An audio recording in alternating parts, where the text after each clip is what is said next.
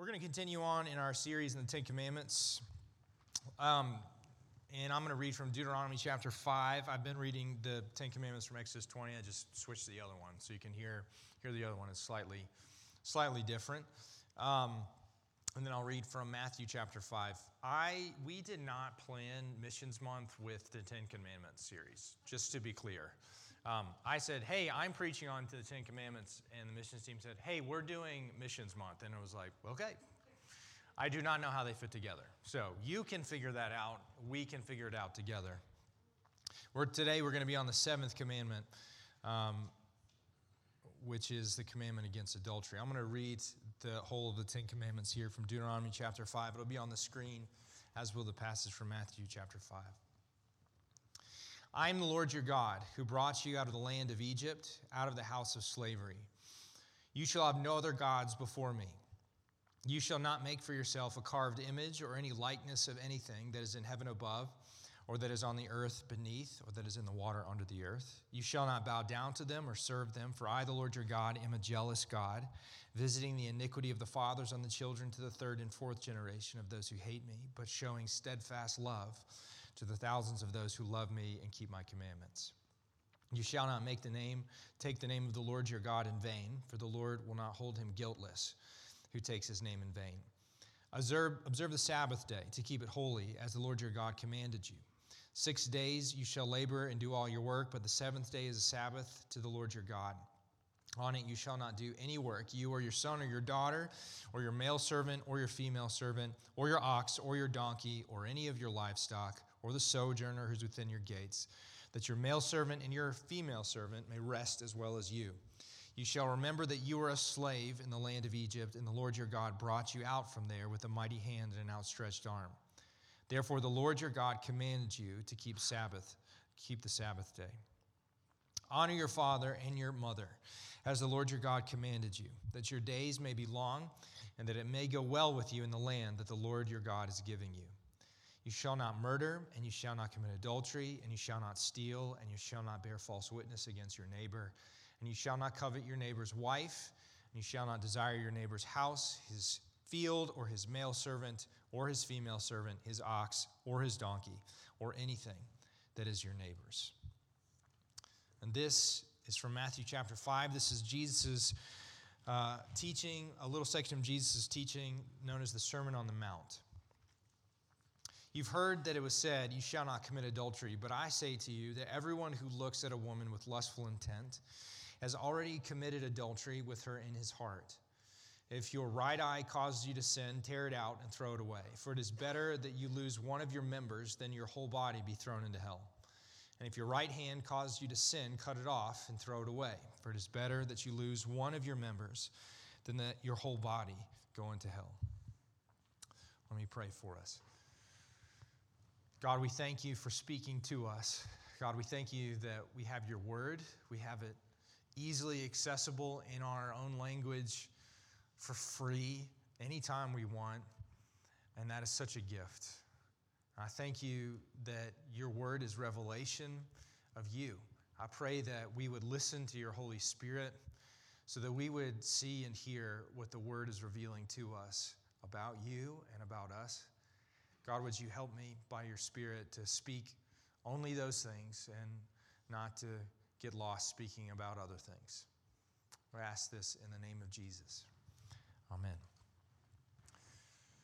let's, uh, let's go to church and talk about sex. Says no one ever. But uh, this is where we are uh, in our week, in our series on the Ten Commandments, as we go through these commandments that God has given to Israel and then to his people. Um, sex is a big deal. Um, I, I think that in some ways is controversial, not controversial. Um, sex is everywhere. We live in a highly sexualized culture. We, we literally sell products regularly based on sex appeal.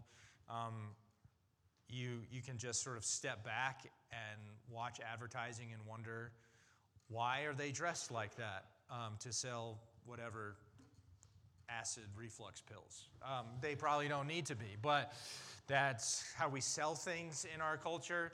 Um, and yet, despite it being everywhere, there's some sort of sense that I think about Christians, about people in the church, like you people focus on this too much. This is like, y'all need to chill uh, and get a different obsession. Um, the, the truth is, the text of the Bible in both the Old and the New Testament spend quite a, quite a deal of time actually talking about sexual immorality, is the language that they'll use. If you use like BibleGateway.com, you can search for that phrase. You don't have to trust me. Just look up sexual immorality. And they talk about it a lot in the New Testament. In the New Testament, they are trying to figure out how people like us, Gentiles, non Jewish people read the Jewish law and how they're supposed to obey it or not obey it. And they basically don't mention most of it, most of the law. They don't tell the Gentiles they have to obey. They, but they do say sexual immorality. You can't do that. And Paul will talk about it this way in letters like 1 Corinthians and otherwise. It's a, it's a big deal for them. And there's no way, there's no way around that if you're reading through the Bible. And I, will grant you, it's, it's likely that the church has done a poor job of talking about other kinds of sin. Um, the Bible talks a lot about greed, for example, gluttony, stuff that we don't really talk about as much. And that maybe that's fair. But the Bible is really clear in its discussion of sex and the attention that it pays to it. And so we can't, we can't not do that. Um, we have very different ways of thinking and talking about sex in the church and then without the church.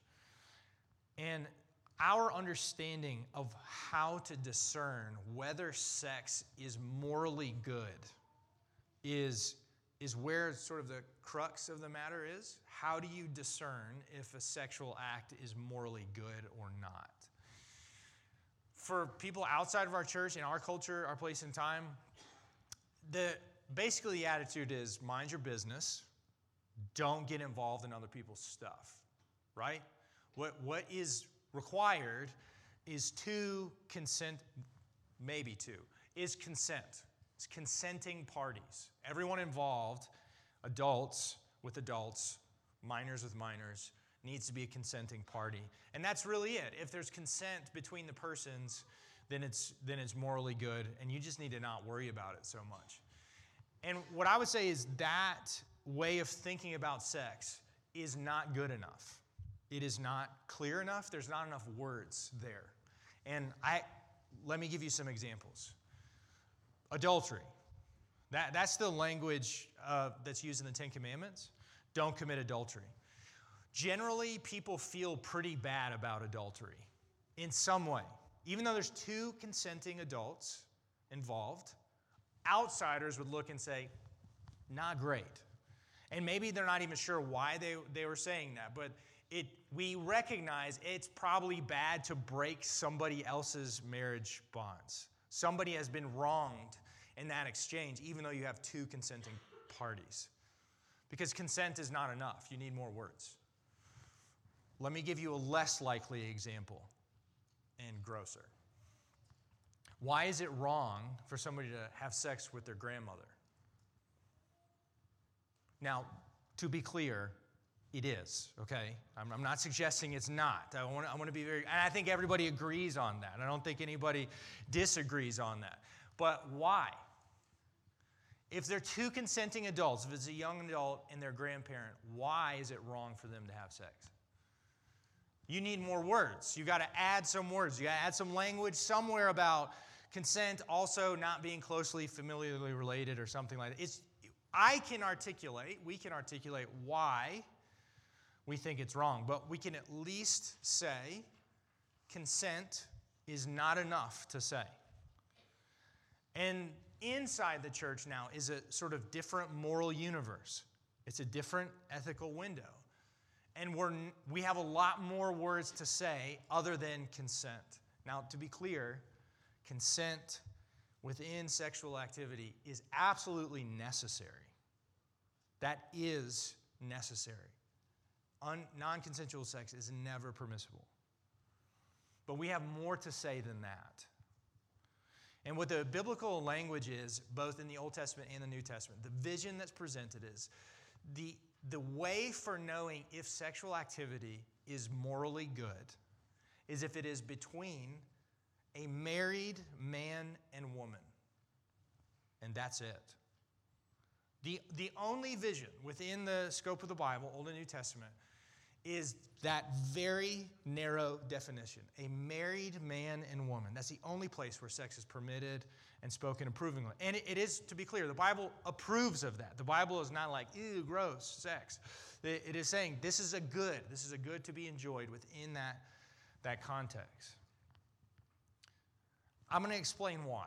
I'm going to give you three reasons why I think that is the only acceptable definition. The Bible goes out of its way to make clear what that vision is. You can most famously read Leviticus 18, where it's talking about appropriate sexual behavior, and it will, in detail, tell you all the people who you cannot have sex with. You cannot have sex with your stepmom or your daughter in law or your aunt or blah, blah, blah, on and on and on to make very clear this is the only window. And this is, this is why. Three, three reasons. The, the first, I think, I'll call biological. Um, the focus within the Bible is on life. Life is incredibly important within the, the law and the ethics of the biblical vision for how you should live your life. And that seems sort of basic, but we mean this in a really deep and important way. From the very beginning of the, story, the biblical story, one of the first things that God says to humanity is, I want you to multiply. I want you to fill the world with flourishing and multiplying life. That, that applies in a lot of ways, non literal ways. But it also means literally, I want you to fill the world with people, with reproduction. And we would say that the, the context of committed marriage between a man and a woman is the proper grounds for that to happen. Obviously, it's not the only place it does happen, right? But let me, let me just look, let's talk about what happens when there are children outside of that bounds. I, I know plenty of kids who are not living with a mom and a dad, who have never lived with both a mom and a dad. They're wonderful. I, I know uh, plenty of single moms. They're awesome, okay? Ask a single mom, any mom, what it's like to parent a child or children by themselves. It is incredibly difficult. I personally I have, I have four kids and I have a wife. If I had one kid and no wife, I would be broken. I could not make it. It is really, really hard. Can it be done? Yes. Is it being done? Yes. And, and are there circumstances and really you, where you shouldn't be married, like there's an abusive former spouse? Yeah, for sure. But if everything is working as it should, where is the space where children, where life flourishes best. It's in the context of a committed marriage. That, that's not just opinion, that's statistically true. One of the best ways you can build wealth in a community is to build stable households.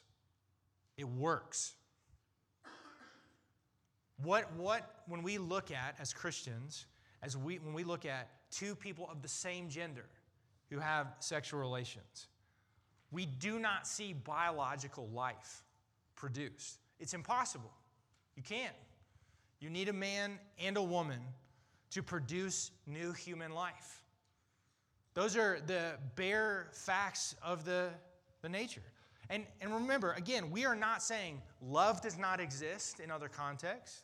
We're not saying that uh, a single mom does not know what love means or that a gay couple does not know what love means. That's, that's not the argument. What we're, what we're saying is the proper context biologically for sexual love is a place where life can be reproduced, physical human life can be reproduced and flourish. And the proper context of that is marriage. Number two, relational. Having sex with somebody is the most radically exposing thing that you can do. You, you cannot be in a more vulnerable position than when you are having sex.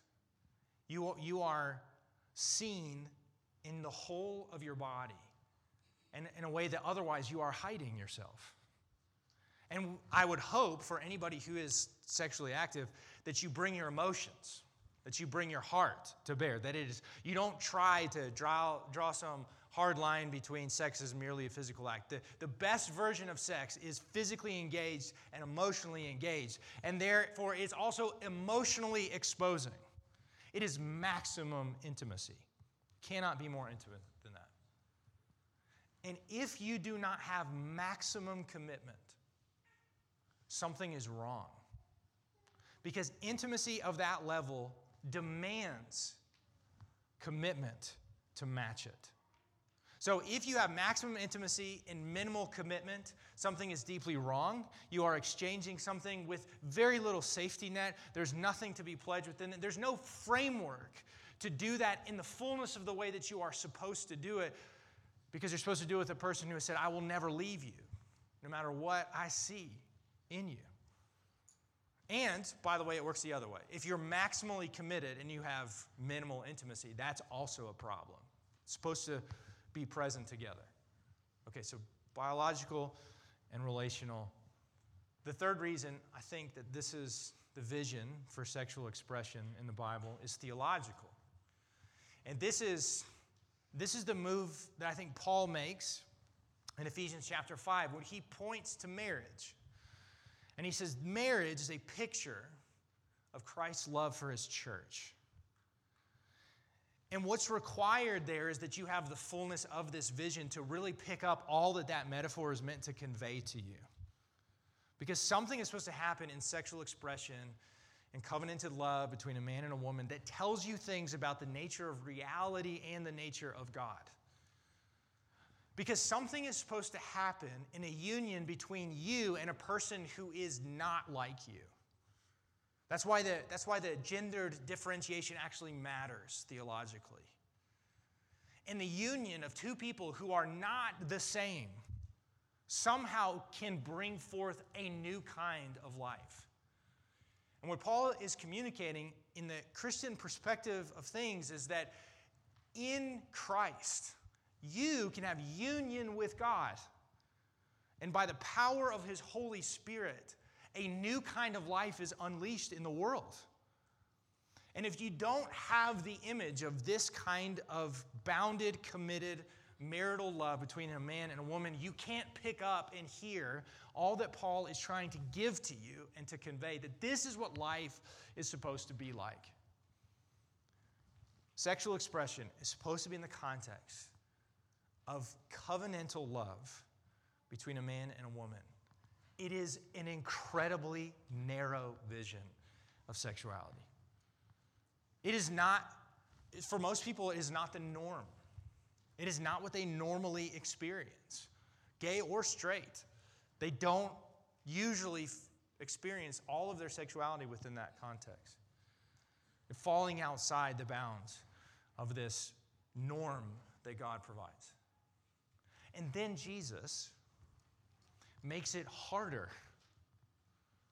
See, I, I, I, said this last week.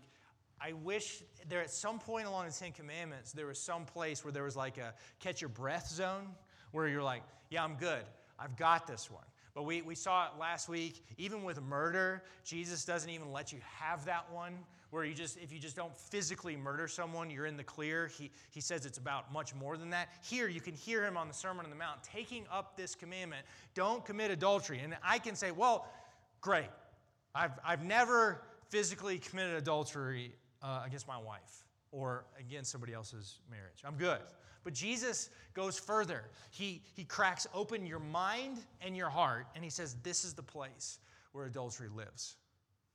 And if you have looked at somebody with lust, then you have violated the commandment. You're an adulterer, a commandment breaker. And at this point, you know, who's left? Who's left in this vision? You know, lust is the, uh, if you don't know what that means, lust is the not noticing that somebody's attractive, it's the lingering the desiring, the craving, and the seeking to possess in your mind.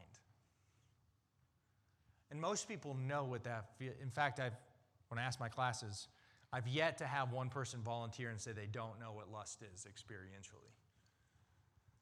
Because we all do. So then what is then left?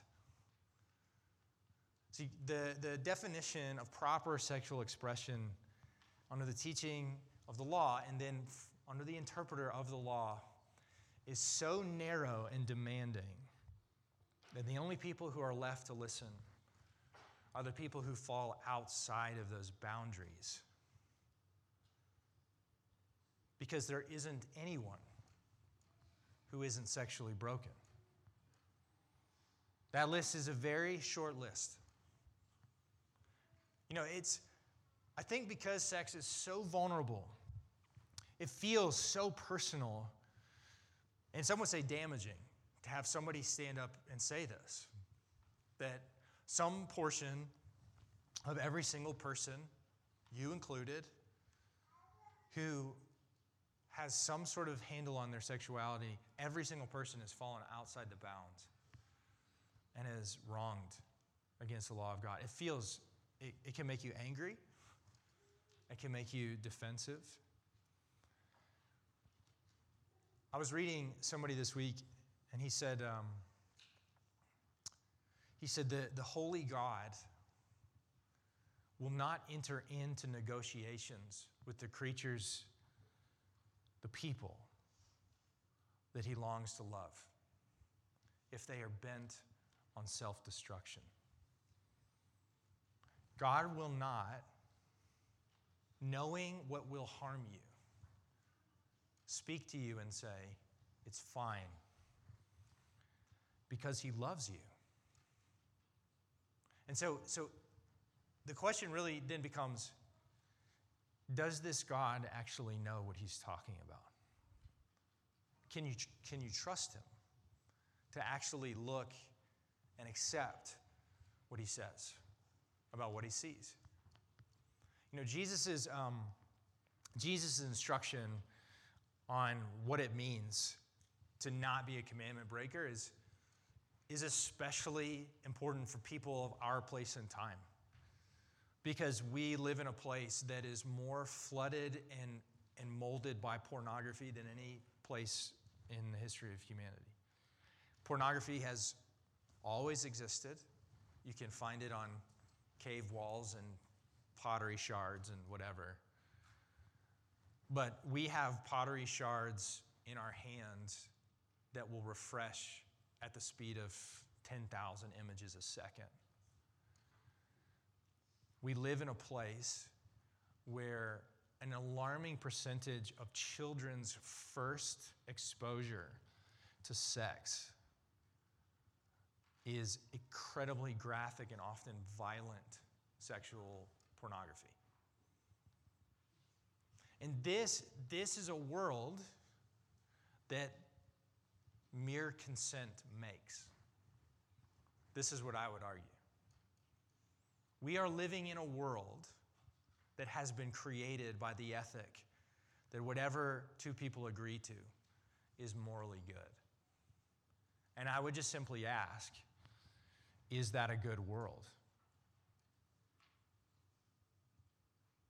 You see, the people who can make the pornography can be consenting in the moment, but they never consented with you who watch it. And nobody has asked a child who we legally say has no ability to offer consent. Nobody's checked in with the child's parents about what that child is consuming. And I would wager a lot of money that there are quite a few people in this room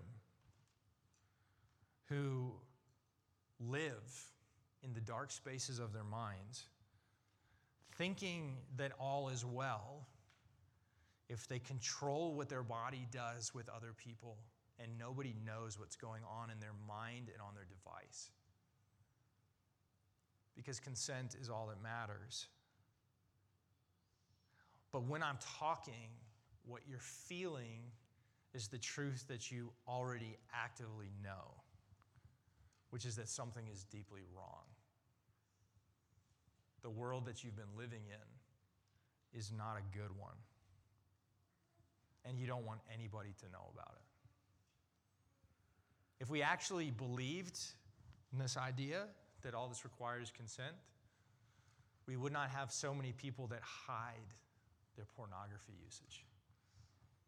But people instinctively hide it because they can feel right in the secret places of their heart.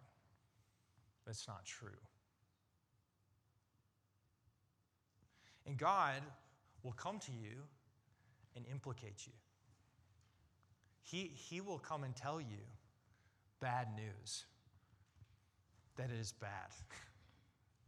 whether, whether it's pornography or anything else outside of this very narrow window, window, He will tell you you're wrong. And you will have some degree of reaction from shame to anger or both. And what you need to hear is that God never comes to you with bad news alone. We think when we hear that message, we think the God who would come and say this to me hates me. In fact, that's the only language that most of our world can use to describe a message like that is you hate people.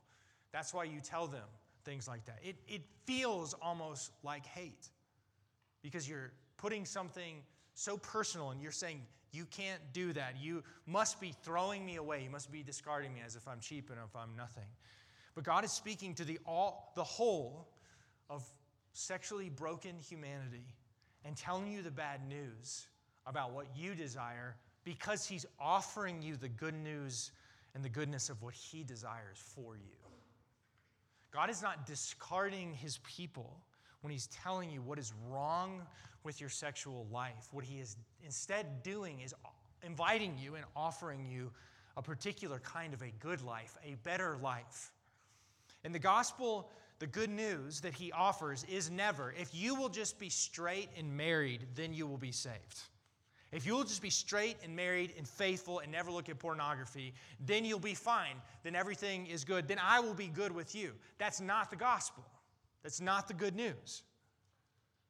The good news is every single piece of you that you keep in the darkness and parts that you are ashamed of, every part of you that God is saying you should not do that, He has seen every bit of who you are. He's already known all of that about you. And the only kind of people that Jesus ever came for are the sexually broken. So that no person is therefore excluded by what he is telling you in the bad news, such is the extent of the goodness of the good news. Every single person in this room has their own story of how they have been faithless, how they have abandoned the narrow way that is described by God. They have not lived up to this very narrow vision and very often haven't wanted to live into that narrow vision of a sexually good life. And every single person is being told this morning that Jesus has named himself faithful and true. He has named himself the bridegroom so that you would be his bride. He, he has offered you a place in his household. He is, he is not disgusted with you. He is not disposing of you. He has instead said, In my house, in my father's house, there are many rooms, and he's invited you to live in them. He is not trying to imprison you in a narrow way of being sexually. He is saying, in this narrow way of being is a kind of freedom that you cannot imagine or receive anyplace else. He is not trying to ensnare you and take your life away and diminish you. He is offering you and inviting you into the maximalization of what life really is. And that life starts in the gospel, it starts in the good news.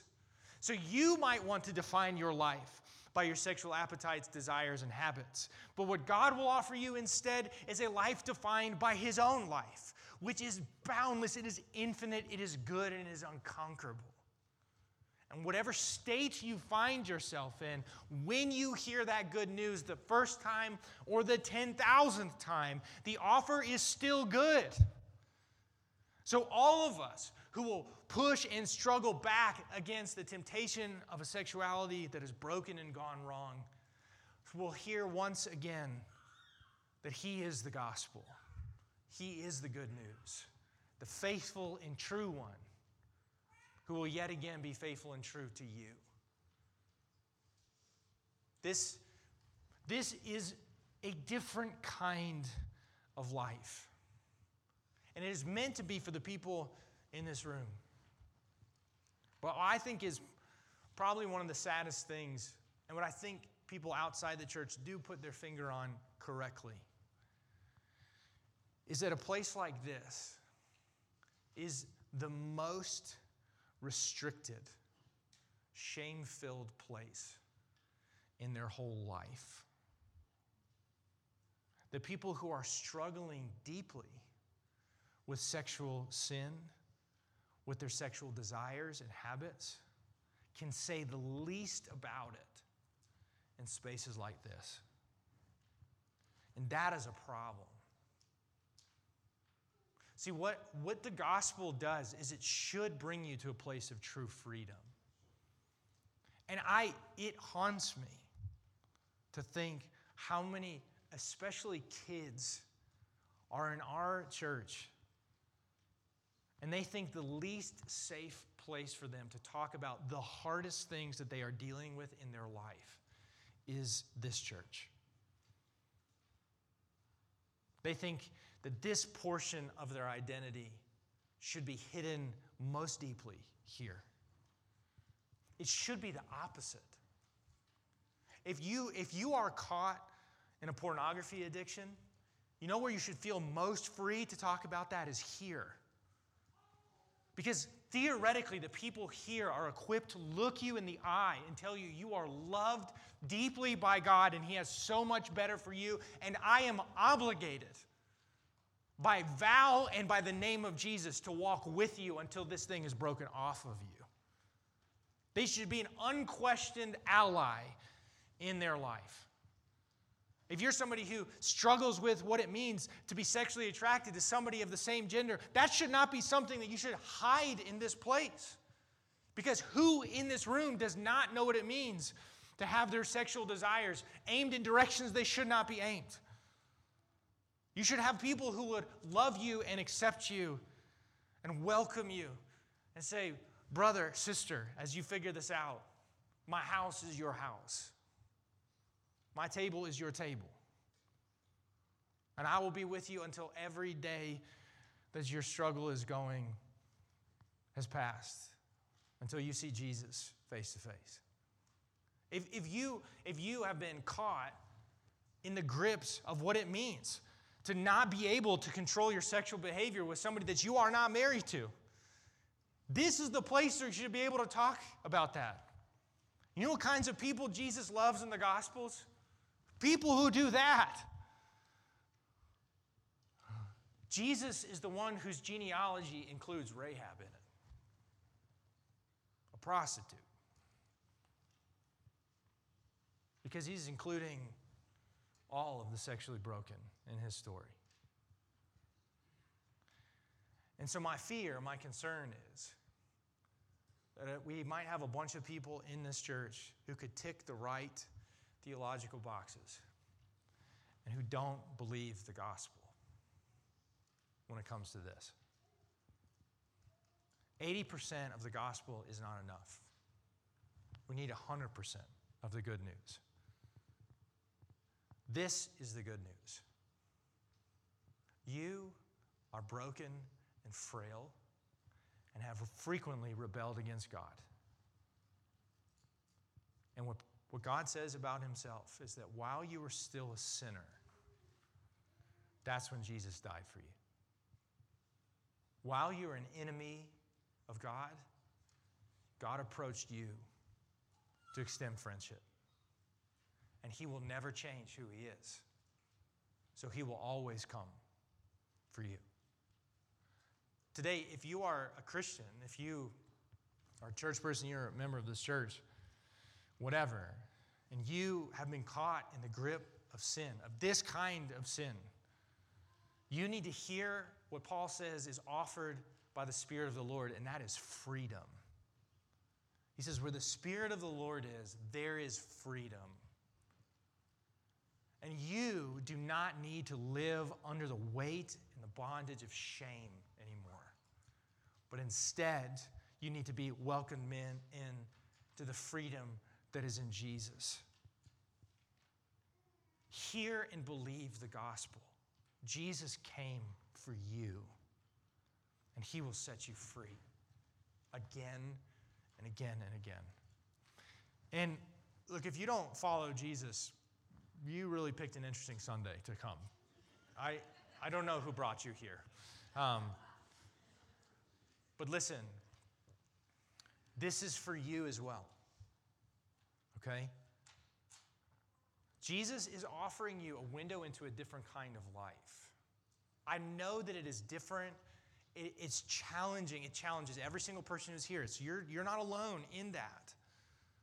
But Jesus is offering you his goodness, not his control, his domination and oppression, but his goodness and his freedom.